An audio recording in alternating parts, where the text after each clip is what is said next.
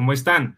Bienvenidos a este otro episodio de En Minutos Podcast, ya el sexto de nuestra cuarta temporada. Estamos a un mes del inicio de este nuevo gobierno y les hemos traído voces nuevas e informadas para analizar lo que está sucediendo hoy en día. No podía ser hoy la excepción.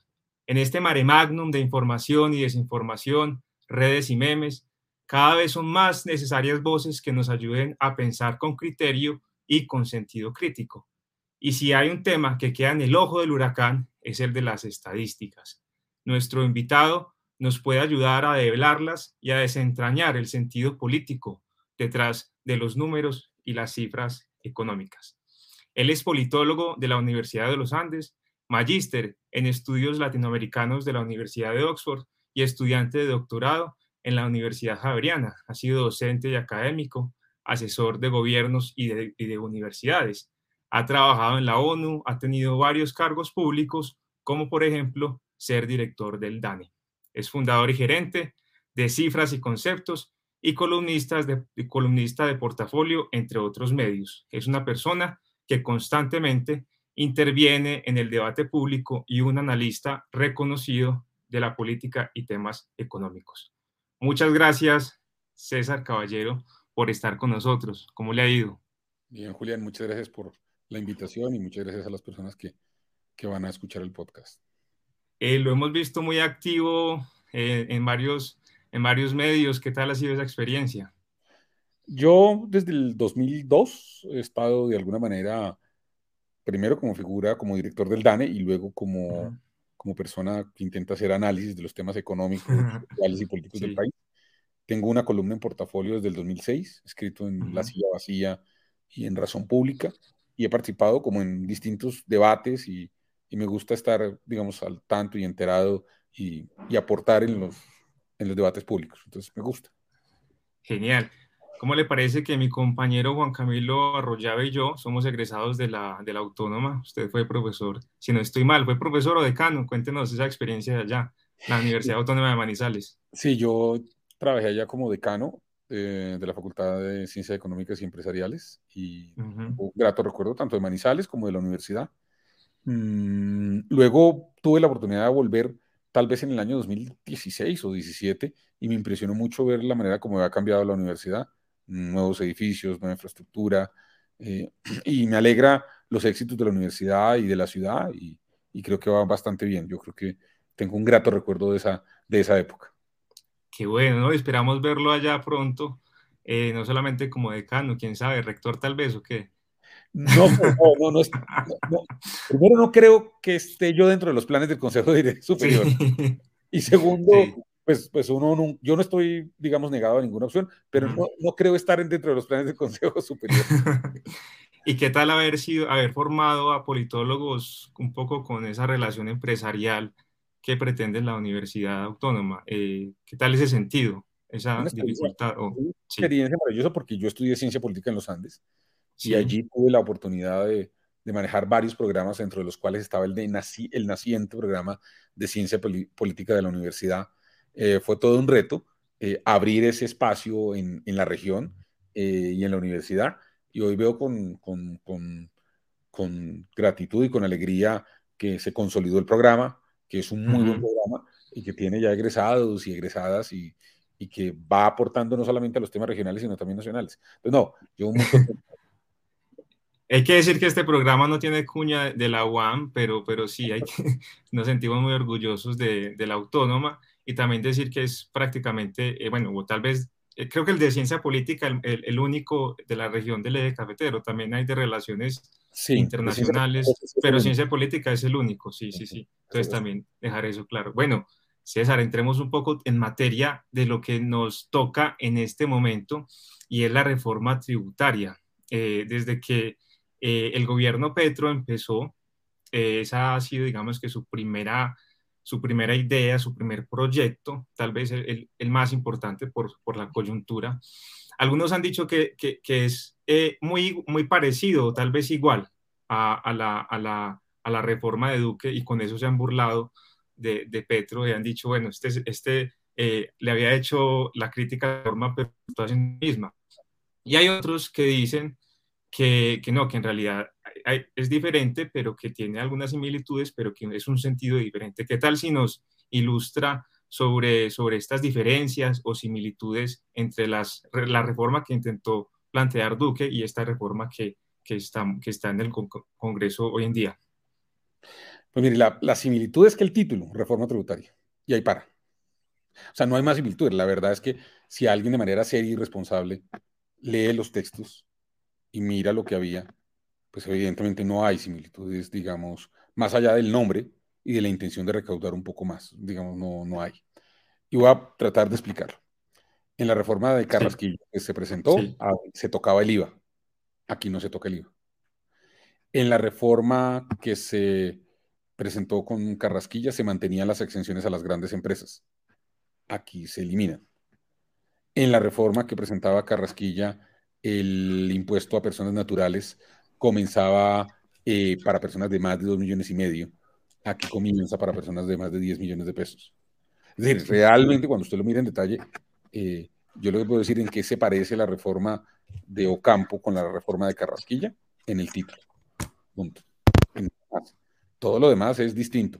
Y a mí que esta es una reforma además que, que consulta un poco más, primero, los informes de las comisiones. Por ejemplo, Alberto Carrasquilla recibió el informe de la comisión de expertos de la OECD y en esa reforma básicamente le decía, haga estas tres cosas y él decidió presentar un proyecto que no hacía ninguna de las tres cosas. Y en cambio, sí sigue un poco las recomendaciones técnicas de la misión de la OECD, pero de todas las misiones de expertos fiscales.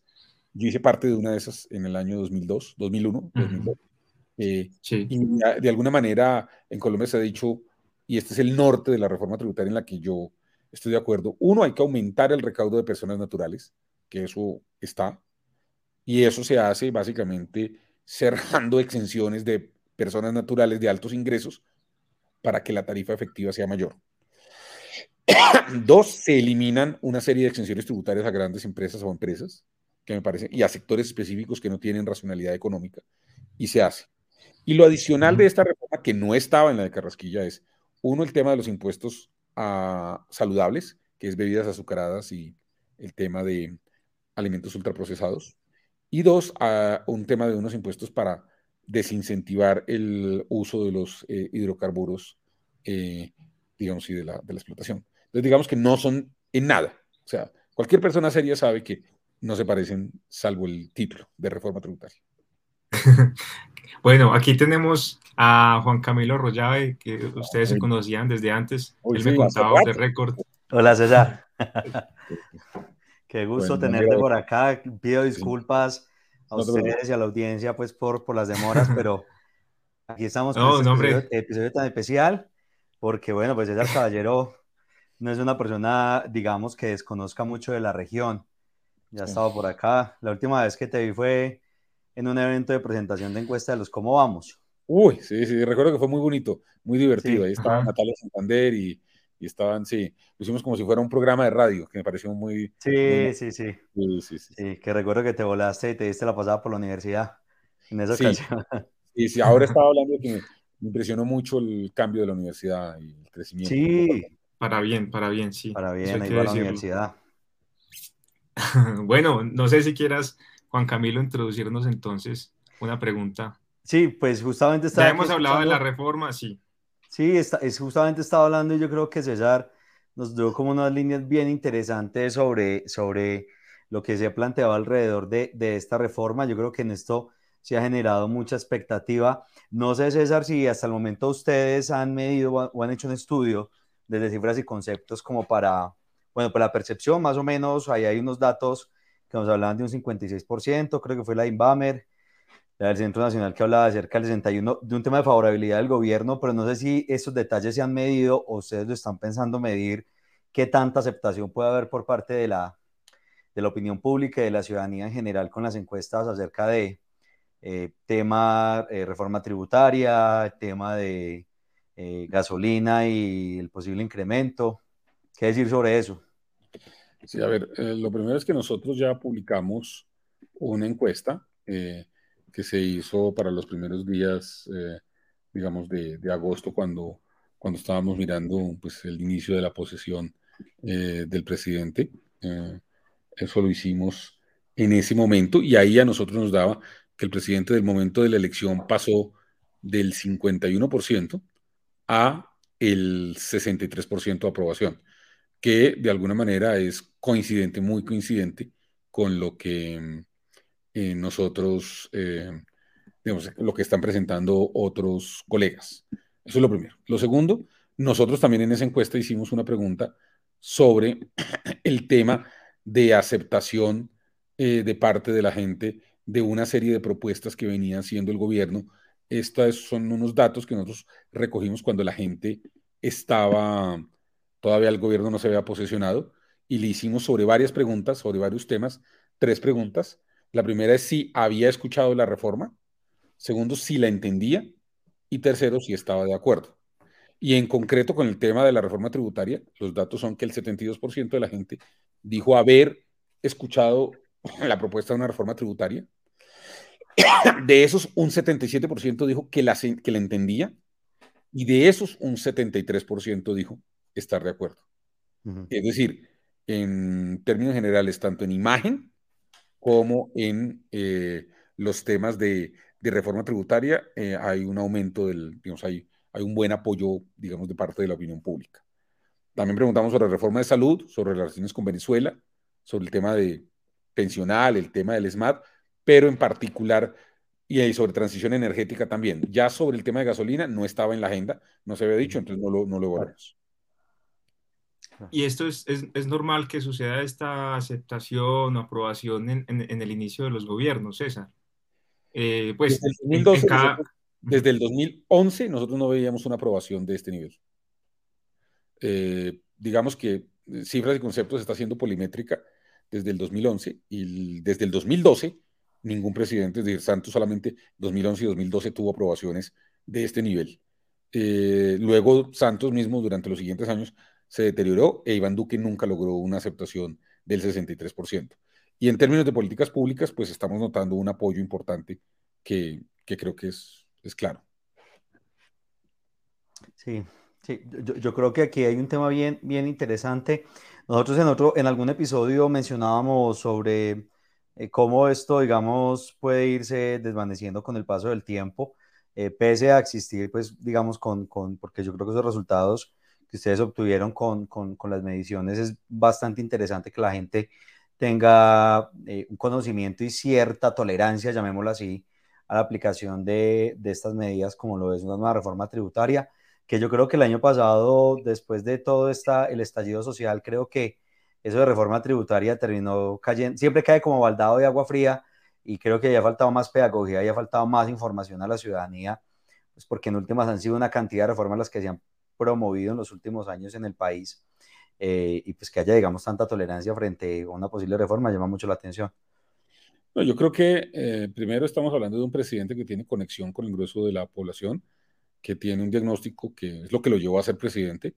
Sí. Eh, que los mensajes que dio en el proceso de empalme fueron los adecuados y que adicionalmente eh, ha hecho propuestas de cambio que la gente quería. Mm, yo tengo la sensación de que lo normal no está ocurriendo en la política colombiana hoy. Es decir, lo normal es que la imagen del gobierno empezara a deteriorarse tan pronto que hablaba de tributaria, pero eso no es lo que está pasando. El gobierno está hablando de tributaria y la gente ha entendido que se necesita y lo está aceptando. Entonces, digamos, creo que una de las cosas a las que tenemos que acostumbrarnos quienes opinamos de estos temas, pero también ustedes desde los medios, es, eh, no estamos hablando de, como dirían los gringos, politics as usual, no estamos hablando de la política usual. Aquí creo que hubo un cambio muy grande eh, y, por ejemplo, las mayores críticas que hay hoy al, entre comillas, incumplimiento, porque es que lleva un mes, de ciertas promesas del presidente Petro, vienen de las personas que no votaron por Petro y que no quieren a Petro. Entonces vienen desde la izquierda de Jorge Robledo hasta el uribismo. Esos son los dos segmentos de la población que le están diciendo a Petro que no está cumpliendo, que no votaron por él. Los que votaron por él y los que lo apoyan no parecen tener ese tipo de reparos y parecen entender la necesidad de una reforma tributaria, la necesidad de una reforma pensional, de una reforma de salud, de restablecer relaciones con Venezuela. Es decir, la gente, salvo dos eh, digamos, eh, grupos y segmentos muy específicos están, que están cuestionando el, reversazo de Petro en varios frentes. Eh, yo, yo creo que aquí no estamos hablando de politics as usual, estamos hablando de una cosa distinta. Claro. Claro, eso, eso es cierto, interesante ese, ese, ese punto de vista, César. Y, y, la pregunta sería entonces, ¿cuáles son esos obstáculos que podría encontrar el gobierno del presidente Petro? Ah, hay muchos, eh, muchos, muchos, pero voy a mencionar los que yo considero más relevantes. Uno, el tema de la inflación. Yo hoy siento que el gobierno no tiene un discurso claro frente a la inflación. Eh, y ese es un tema que puede, si se desborda y sigue adelante, digamos, eh, ustedes son muy jóvenes, pero a ustedes nunca les tocó una inflación de dos dígitos. Esta es la primera vez en su vida adulta que tiene una inflación de dos dígitos. Sí, sí, sí. Solamente en Venezuela. claro, soy, lo de Venezuela es, Colombia nunca ha tenido una gran hiperinflación, pero yo creo que lo primero que tiene que hacer el gobierno es tener un diagnóstico y un planteamiento más serio frente al tema de la inflación y yo hoy no lo estoy sintiendo. Yo siento que el gobierno Petro no tiene una narrativa frente al tema de la inflación. Primer tema. Segundo tema. Yo tengo la sensación que el tema de la apuesta eh, por la paz total, la gente no la está entendiendo. Es un tema muy confuso, es una apuesta muy arriesgada. Yo creo que ahí hay un problema de comunicación.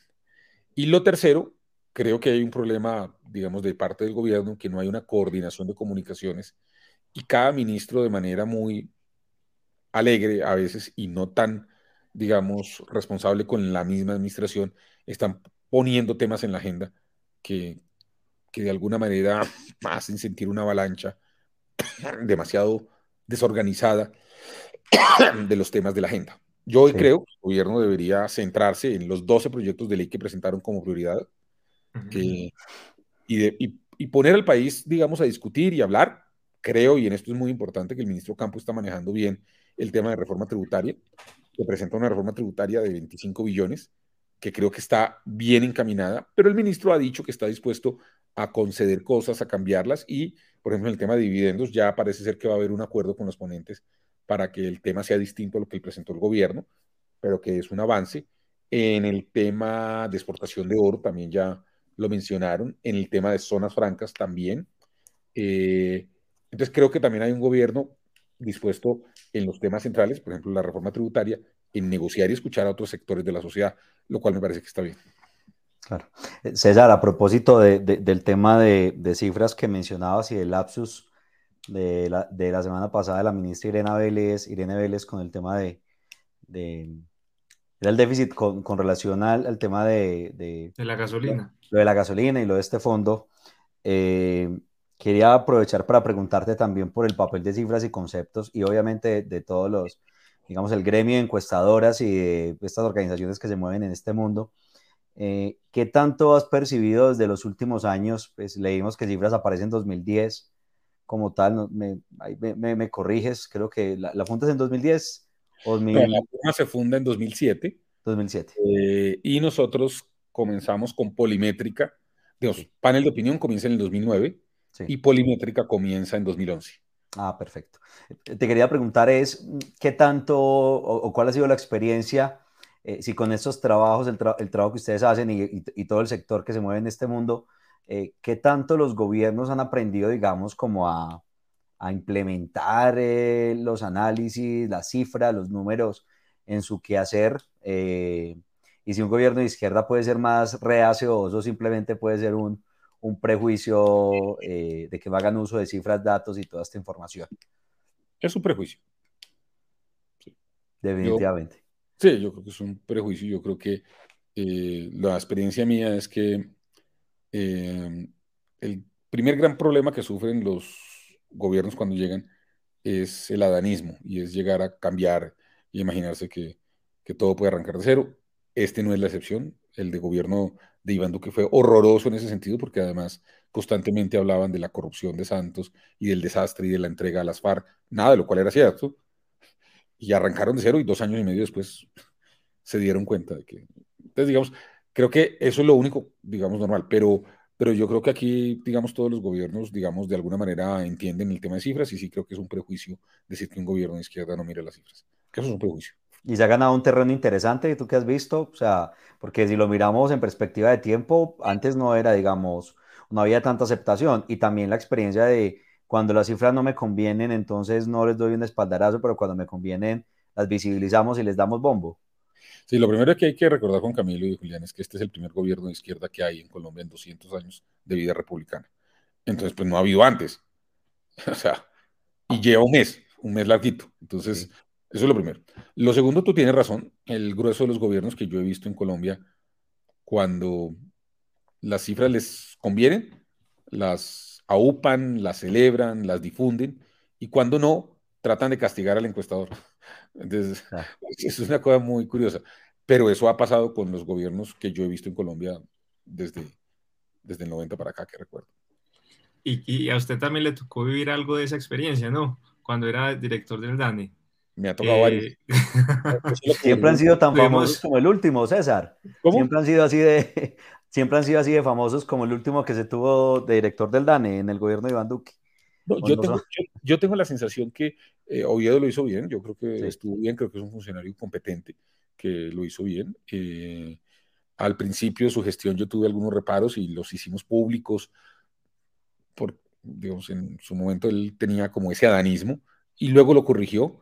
Eh, y yo creo que terminó siendo uno de los funcionarios más relevantes del gobierno. Yo creo que hay tres funcionarios de destacar en la administración Duque, que son él, el exministro de Hacienda, José Manuel Restrepo, y el exministro de Salud, eh, Ruiz, eh, Juan Carlos. yo creo que son los tres funcionarios. Los únicos, tal vez. Sí, los demás les fue realmente, como diría el... Habría que preguntar como, como diría el filósofo duquista, el defensor del pueblo, esto salió mal. El gobierno de salió mal. Gran filósofo duquista lo dijo, salió mal. Todavía está ahí, ¿no? Ya, ya más, menos visibles, pero ahí siguen estos señores. Sí, pero se convirtió en un gran filósofo. Esto salió mal. ¿Y qué te quedó de esa experiencia, César, de la experiencia del paso por el DANE? No, primero yo la disfruté desde el día uno hasta el último día. Eh, parecía niño en dulcería, cada cosa me encantaba, lo disfruté mucho. Eh, de eso, conocer una entidad que el grueso de los colombianos no conocen y que no, no le dan como el valor que debería tener y, eso es maravilloso. Tercero, me quedó pues el conocimiento técnico que, que hoy sigo mirando. Y cuarto, también entender que en el relacionamiento con el poder, las cifras, cuando no le convienen a los poderosos, ellos intentan castigar a quien produce las cifras o a las mismas cifras. Y me parece que el ejercicio de los poderosos en eso, sobre todo aquellos que no creen que haya controles para ellos. Porque cuando, cuando usted ve políticos que saben y que reconocen que hay cosas por encima de ellos, como la ley, como la decencia, como la ética, pues ellos no tienen tanto problema con las cifras. Pero cuando usted llega con un político que cree que está por encima de la ley, que es el receptor de la voluntad popular y que la interpreta, que no hay límites éticos y no hay límites de principios, pues esos son los más peligrosos. Y a mí me tocó enfrentar a uno de ellos. Sí, nosotros leímos esa autobiografía del espectador en la que hablabas un poco sobre ese tema. De hecho, muy interesante, te felicitamos. Increíble esa...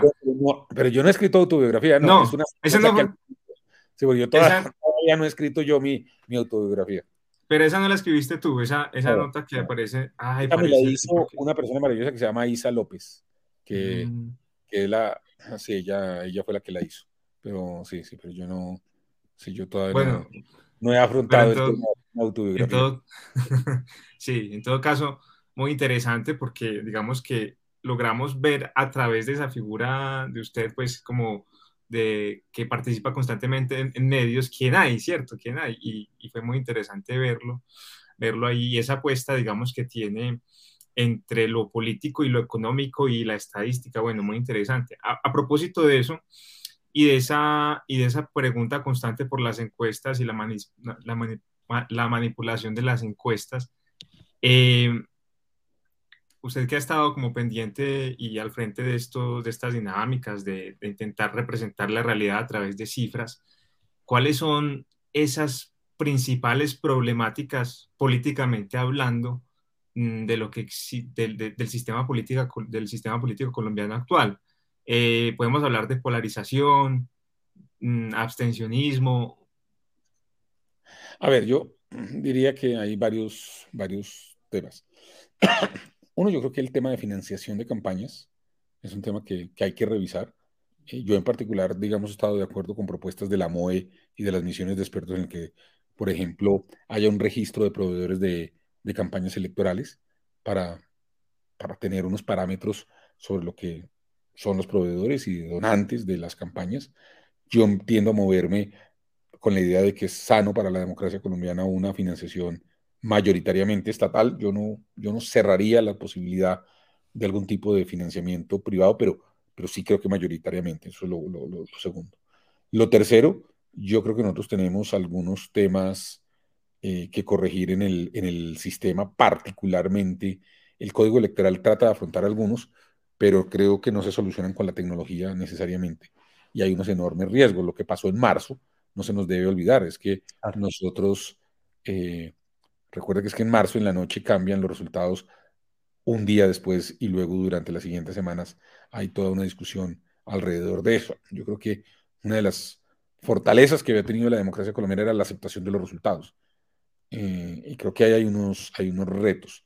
Eh, el gobierno ha presentado dos reformas, una reforma al código electoral y una reforma política. Política. Y ambas son prioritarias y, y, yo aspiro que se logren consensos y que se mejoren los proyectos y que eso sea una ruta, pero, pero ahí hay dos proyectos que, que hay que discutir. Interesante. César, eh, a propósito también de, de, la introducción que ahora hacía Julián y de bueno, los proyectos, todo este nivel personal, profesional. Em, te quería también preguntar por, por la empresa, ¿cómo va Cifras y Conceptos? Em, ¿cuáles, han sido, ¿Cuáles han sido como los mayores logros? Yo no si esta pregunta sea muy difícil, pero pues yo creo que ustedes ya han hecho un ejercicio pues como de, de reflexión y, y, qué sigue como para, para la empresa. Qué bueno saber sobre eso. Mira, siempre el concepto ya cumplió 15 años de, de existencia. Eh, nosotros fuimos fundados en el 2007. Mm, hemos tenido realmente una... Yo, yo en, un libro que sacamos para los 15 años lo llamamos La travesía de un sueño. Esto ha sido un sueño, yo, yo creo que ha sido una maravilla. Eh, la representación es un barco de papel como... Porque, porque esto para poder salir adelante necesita mucha, mucha ayuda, mucha confianza, mucha credibilidad. en Simples y Conceptos han trabajado en algún momento cerca de 14 mil personas. Eso es un montón de gente. Mucha gente. Mucha gente. En servicios, en la nómina, de distintas maneras. Hemos tenido ya 750 proyectos realizados todos con éxito. Bueno, alguno que otro con, con problemas y retrasos, no todo. pero mayoritariamente tenemos hoy 74 clientes recurrentes que nos contratan todos los años. No dependemos de un solo cliente, que eso es una maravilla.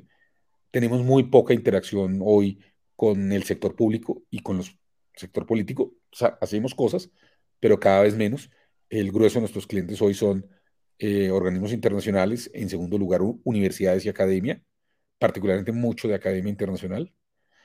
En tercer lugar, gremios. En cuarto lugar, ONGs. Eh, y en quinto lugar, empresas privadas. Y luego sí ya viene algo de Estado y algo de, partidos y de, de, políticos. Esa es más o menos la estructura que tenemos. Eh, tenemos un buen sistema de gestión de calidad que nos permite gestionar los proyectos. Mm, tuvimos dificultades, eh, la, empresa como varias empresas, yo he cometido errores como empresario, mm, fallas, estuvimos a punto de quebrarnos, pero, pero no, no sucedió, estamos adelante y este año nos está yendo bien, como creo que a una parte muy importante del país. Qué bueno, sí, eso es cierto. Además, y, eh, eh, y hemos innovado, que eso es una cosa en la que nosotros cuando sacamos el panel de opinión nos dijeron que no se podía, que nadie nos iba a contestar y ya vamos en la, este año vamos a presentar la decimocuarta edición del panel de opinión, que es la encuesta sobre el líder de opinión más grande del país y la más reconocida. Y es súper sonada. Cuando sale, marca tendencia. Esa es la de las columnas, sí, la de las columnas. El columnista, sí.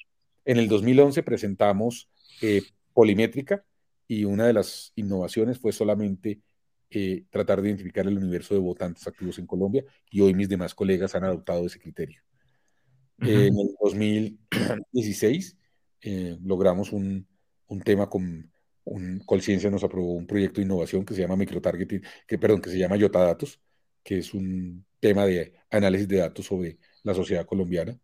Hemos venido avanzando, eh, hacemos innovaciones. El año pasado, este año hicimos el match electoral con Fescoli eh, y el espectador. Ah, qué bien, sí. Eso fue muy innovador. Exactamente. todo, el, todo el mundo lo compartió, todo el mundo lo hizo. eh, digamos que en la firma nos gusta innovar, hacer cosas distintas. Hicimos ejercicios de modelos de pronóstico. Nos salieron muy bien las elecciones al Senado de 2014, 2018. Nos salió muy mal el pronóstico para primera vuelta del 2018. Yo reconozco que eso fue un error. También es importante reconocer que uno comete errores. Yo lo reconozco. Eh, y bueno, ahí vamos, ahí vamos. Eh, pero la empresa es eso, es una empresa que no es que no cometa errores, sino que cuando los comete los reconoce y trata de corregir. Claro. claro y, claro, y además, y, hablando del panorama general de las encuestas, que de hecho pululan muchas, que uno prácticamente tiene que hacer encuestas para entender las encuestas. Em, la pregunta sería, ¿cómo está el panorama actualmente de, de las encuestadoras en Colombia? Antes, antes tal vez tenían menos credibilidad, uno escuchaba más que, se rajaban más las encuestas, ahora las, las encuestas aciertan más. Cuéntenos un poco cómo está ese panorama. Primero creo que es un error evaluar las encuestas asumiendo que las encuestas son un instrumento para predecir el futuro. Entonces yo lo primero que quiero señalar, eh, yo no estoy en el negocio de predecir el futuro. Si usted quiere a alguien que le predezca el futuro, puede ir a ver al indio masónico o a Regina 11 o, o el pero es decir, no es el negocio de las encuestas. La bola de cristal. La bola de cristal. O sea, antes las encuestas no tienen esa función y yo quiero eso ser enfático, no sirven para eso. Y evaluar a las encuestas porque hagan eso, eso es como pedirle a un Rolls Royce que huele. O sea, no, estamos hechas, no están hechas para eso. Eso es lo primero. Lo segundo, yo hago parte hoy del gremio, mi firma está asociada al gremio, a la CEI, que es la Asociación Colombiana de, de Estudios de Investigación, de Investigación de Mercados. Eh, hacemos parte de unas veintitantas empresas. Creo que la industria se está consolidando, es distinta, es mucho más amplia. Eh, y en el tema de, digamos, de encuestas electorales hay una mayor oferta eh, con una calidad variable. Hay muy buena calidad, hay calidad regular y hay calidad muy mala. pero bueno, es parte un poquito de, un mercado que, en donde ya nadie tiene posición dominante y, y bueno, ya hay oferta para todo.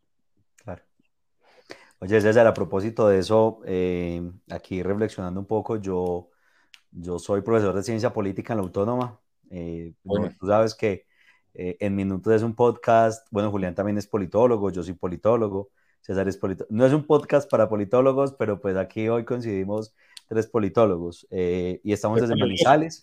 Somos una minoría, desde Manizales. una minoría creciente. Sí, Es que estaba que yo pienso mucho en el quehacer del politólogo, ¿sabes? Y me gusta mucho transmitirle ese mensaje a los estudiantes. Uno cómo le explica a estos eh, futuros politólogos que hay un politólogo haciendo encuestas y que tiene tremenda cifra, en el, tremenda empresa en el país dedicada a ese tema. No, mire, lo, primero y lo central es decir que la ciencia política es un mecanismo para entender la sociedad.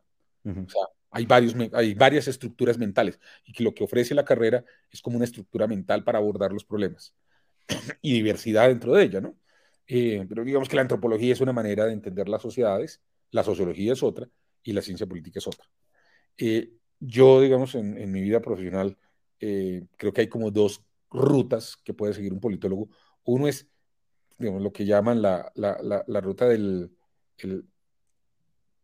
del especialista, que se concentra y hace la maestría, el doctorado en temas de ciencia política como la política internacional, políticas públicas, política comparada, teoría política. O hay otro camino y es que mezcla esa estructura mental de ciencia política con otras carreras. En mi caso, lo que hice fue mezclarla con economía y con estadística. Y desde ahí, pues obviamente tengo una ventaja enorme eh, para, para mirar los temas, pero debo reconocer que mis amigos politólogos dicen que a mí se me olvidó la ciencia política y yo creo que tienen razón. Y mis amigos economistas dicen que yo nunca aprendí de economía y creo que también tienen razón. Ah, qué vaina. Como la mezcla, y además añadiría a mis amigos estadísticos, dicen que jamás entendí de qué se trata la estadística y también creo que tienen razón. Pero yo me muevo alrededor de esos tres temas y creo que si tengo hoy una ventaja competitiva, es eso, más un cuarto elemento que sí creo que, que es lo que digamos, hoy lo, lo voy a decir, creo que una de las grandes ventajas que tengo frente a los colegas que tienen otras firmas de consultoría en datos es que yo trato de explicar los datos y tengo una capacidad comunicativa para contar historias alrededor de los datos. Y, eso, te lo puedo haber dado la ciencia política, ¿no? O sea, yo creo que ahí... Sí, sí, sí, sí. Sí, yo creo que eso es parte de lo que... y tal vez... sí. y tal vez eso es lo que le ha permitido estar constantemente escribiendo en, distintos medios. Eh, razón pública también, ¿no es cierto? El, el, yo es, razón, artículos en razón pública, hoy escribo en, en, portafolio, es como el medio con el que he estado más tiempo. Desde que se fundó Razón Pública también los he acompañado. Eh, acompañé a La Silla Vacía durante un tiempo, luego... La Silla Vacía, sí. Y luego eso paró. He estado en programas de debate como Hora 20, Voces RCN, en televisión he estado en Zona Franca, en los programas que tiene Red Más Noticias, pero también en los programas que tiene Cable Noticias. He estado en varios podcasts también, en el de ustedes, en el del tiempo. Eh, a fondo. A fondo. Donde, donde hablaba de la metáfora de, la carranga. El nuevo baile sí, de la carranga, así que tenemos que aprender a bailar la carranga, no tanto el vals. Es una música distinta, es una música distinta que nos suena extraño, pero, pero en eso estamos, sí. ¿Sabes también a quién le escuché esa metáfora? Al nuevo canciller, eh, que, la, que creo que él es músico, él, le, le, encanta el jazz y creo que toca saxofón, si no estoy mal. Y hablaba pues mucho de la partitura. Yo se la conté a él y creo que la usa después de la conversación conmigo. Ah, sí, bueno. sí, porque sí, sí, habla mucho de la partitura, que si estos temas de proceso de paz van con partitura, o eso es así improvisando a lo que salga, a lo que el músico le vaya tocando la nota, a ver si, si le coge como el, la melodía. es, es algo muy distinto, realmente. Sí, realmente. Eh, César, nos, no sé, Julián, qué más le quieras preguntar. Yo, no. Eh, pues a César, digamos que lo admiro y hace mucho tiempo le conozco su trabajo. Eh, pues decir que César fue decano en la Autónoma en un momento, digamos, de cambio, porque mira que esa biografía que leímos en El Espectador, en lo personal, me, me, me, me, identifiqué mucho, me identifiqué mucho y, y, y, muy bonita y muy interesante toda esa historia de vida que, que relataste, que también sea la oportunidad para que desde minutos eh, promovamos y eh, motivemos a César a que escriba su autobiografía. Creo que hay, hay unos temas bien chéveres. Eh, aparte de eso, o se la ayudamos a escribir. Bueno, me dicen, yo, yo, recuerdo el, la época en Manizales, como yo me divorcié en el 2004 y peleé con el presidente más popular de la historia de, Colombia en ese mismo año. Menos mal se terminó ese bendito año, o sea, menos mal se terminó. ¿Qué año, no? Eh, pucha, o sea, no sé cómo lo sobreviví. Eh, además, cuando, cuando, cuando renuncié yo, yo, yo recuerdo que al final de, de, mi gestión por el DANE, por haber renunciado y, digamos, distanciado mi, del presidente y por haber tenido un divorcio, yo, yo sufrí un fenómeno que que se llama empobrecimiento lícito. Yo. y, y fue muy duro, muy difícil, y recuerdo a Manizales como una ciudad que me dio, fue un refugio, me recibió con amabilidad. Ahí estaba César Vallejo como rector, un hombre a quien admiro, pero, pero recuerdo a María Teresa Buitrago, recuerdo a muchas personas y profesores que, que estuvieron allí. Eh, yo creo que está también Carlos Eduardo Jaramillo, y es el rector. Carlos Eduardo, sí, estaba, era el vicerrector, sí, sí, sí, Carlos Carlos Iván, Carlos Iván. Ah, bueno, eh, Carlos Eduardo Jaramillo, el financiero, y ah, Iván Calderón, eh, el, el, académico, el vicerrector académico. Sí, todavía, todavía hay muchos. Sí, no, no, no. Yo recuerdo, tanto la universidad como la ciudad, como con, con, con, mucha gratitud, y les agradezco a ustedes haberme contactado. Y bueno, ahí también en el libro de los 15 años de la firma, si me, si, si, si luego por, por, correo me dicen, les mando una copia, ahí ah, me hicieron una semblanza. Eh, Laura Muñoz, una periodista, me hizo una semblanza que valdría la pena que lean. Y además yo hice un artículo, un texto sobre eh, mi visión empresarial, sobre la experiencia de ser empresario en Colombia y sobre la experiencia de gerenciar un sueño, que es, ese es el título, gerenciando un sueño. Eh, Muy genial. Sí, que ahí, también toca ayudar a los politólogos a que, a que emprendan y se aventuren, ¿no? En ese tipo de, y en, y en de Conceptos ha sido un espacio para politólogos. En algún momento la empresa tenía 15 personas, de los cuales 12 éramos politólogos. Hoy hay politólogos en la empresa, seguimos teniendo politólogos. Sí, al final es una forma también de comprender el mundo, ¿no? Le ayuda a uno sobre todo a, a la epistemología. Cuando yo llegué a la dirección del DANE, fui el primer director de, del DANE, que fue politólogo, y fui el primer politólogo que trabajó en el DANE. Mm Ahí nosotros empezamos a hacer programas de pasantías de varias carreras, incluida ciencia política, y hoy hay un montón de politólogos en, el DANE, que me parece que es, que es una qué bueno, qué, bueno, qué bueno, qué bueno. Pues, felicitaciones. y, en el gobierno ahora, ¿no? Yo creo que esta es una profesión que se ha, ha, ido abriendo caminos y espacios y bueno, qué bueno que, que personas, digamos, colegas estén haciendo esos trabajos tan interesantes. Y bueno, César, pues muchas gracias por tu tiempo y por las reflexiones. A ustedes muy amables. César, muchas gracias. en, noviembre, en noviembre estamos aspirando a publicar la decimocuarta versión del panel de opinión. Eh, okay. Espero que también nos ayuden a difundirlo y claro. si no les ha llegado la ya les llega para que le contesten. Claro, eso, eso lo haremos. los datos para que nos llamen. Claro que sí. Un abrazo. César, un abrazo, muchas gracias. Hasta pronto. Muchas gracias. Chao. Chao. Listo, muchas gracias. Vale, César. Bueno, aquí tenemos a. Bueno, aquí seguimos. Tenemos de comenzar con César y ya coordinamos. Listo. Ah, se nos fue. Vale. Bueno. Bueno. Eh, Cosas que pasan. Sí. Eh, bueno, con ustedes, Juan, Caballero. Con ustedes, César, no, sí, no, un gran tipo y de verdad que una entrevista muy, muy interesante en todo sentido porque digamos que uno no encuentra casi, bueno, o tal vez es que no la sabe buscar experiencias de, ciencia política que logren trascender otras disciplinas y llegar hasta ser empresa desde la misma ciencia política. Eso me parece algo, algo muy innovador. Y, y, César Caballero, que es alguien que ha estado como funcionario público tanto tiempo y como periodista también, porque como lo, lo decía al final, también intenta como bajar los conceptos, pero también ir eh, hacia, hacia, lo politológico. Bueno, digamos que muestra ese ese, esa paleta diversa para, para, comprender las posibilidades. Pero, pero sabes también con qué me quedo, Juli, además de esas facetas que tú mencionas, la historia de vida. Tremenda historia de vida, de verdad. O sea, cuando estábamos preparando este episodio, eh, Julián me compartió, Julián es, digamos que el estudioso de, en Minutos Podcast. o el que tiene tiempo, más bien. de cabecera, además.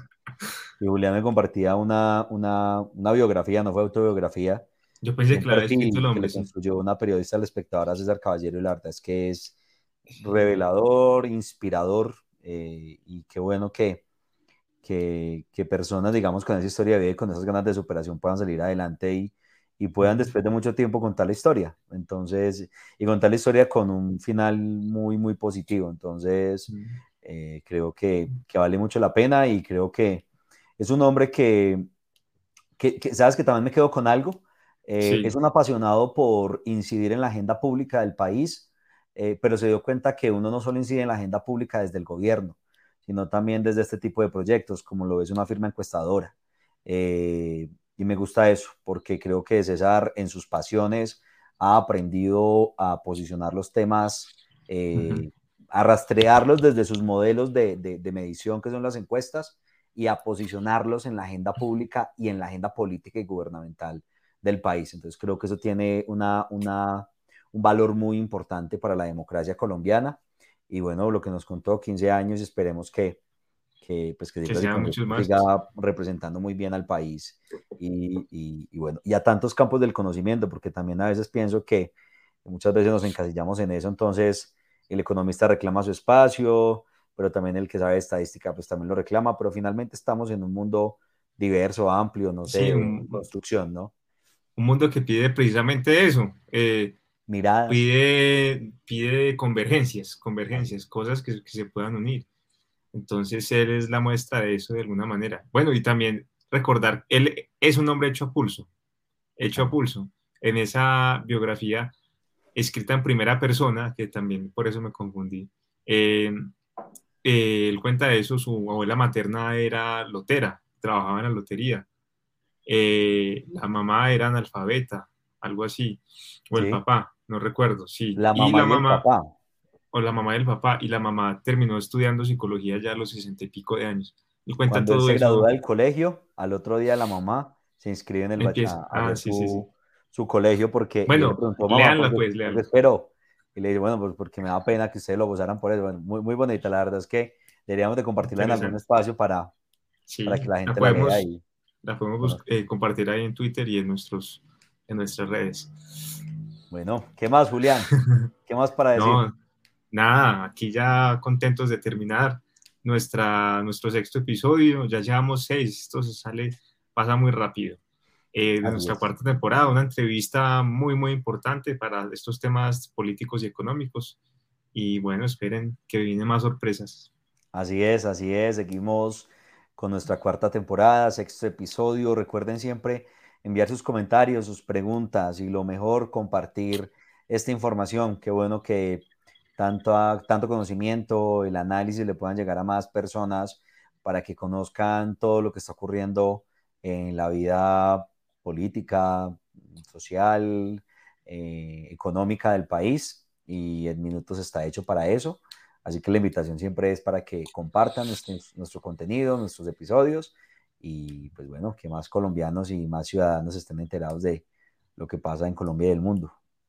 Así es. Bueno, síganos también en, en Minutos Podcast, eh, en Instagram y en Facebook y en Minutos Podcast en Twitter.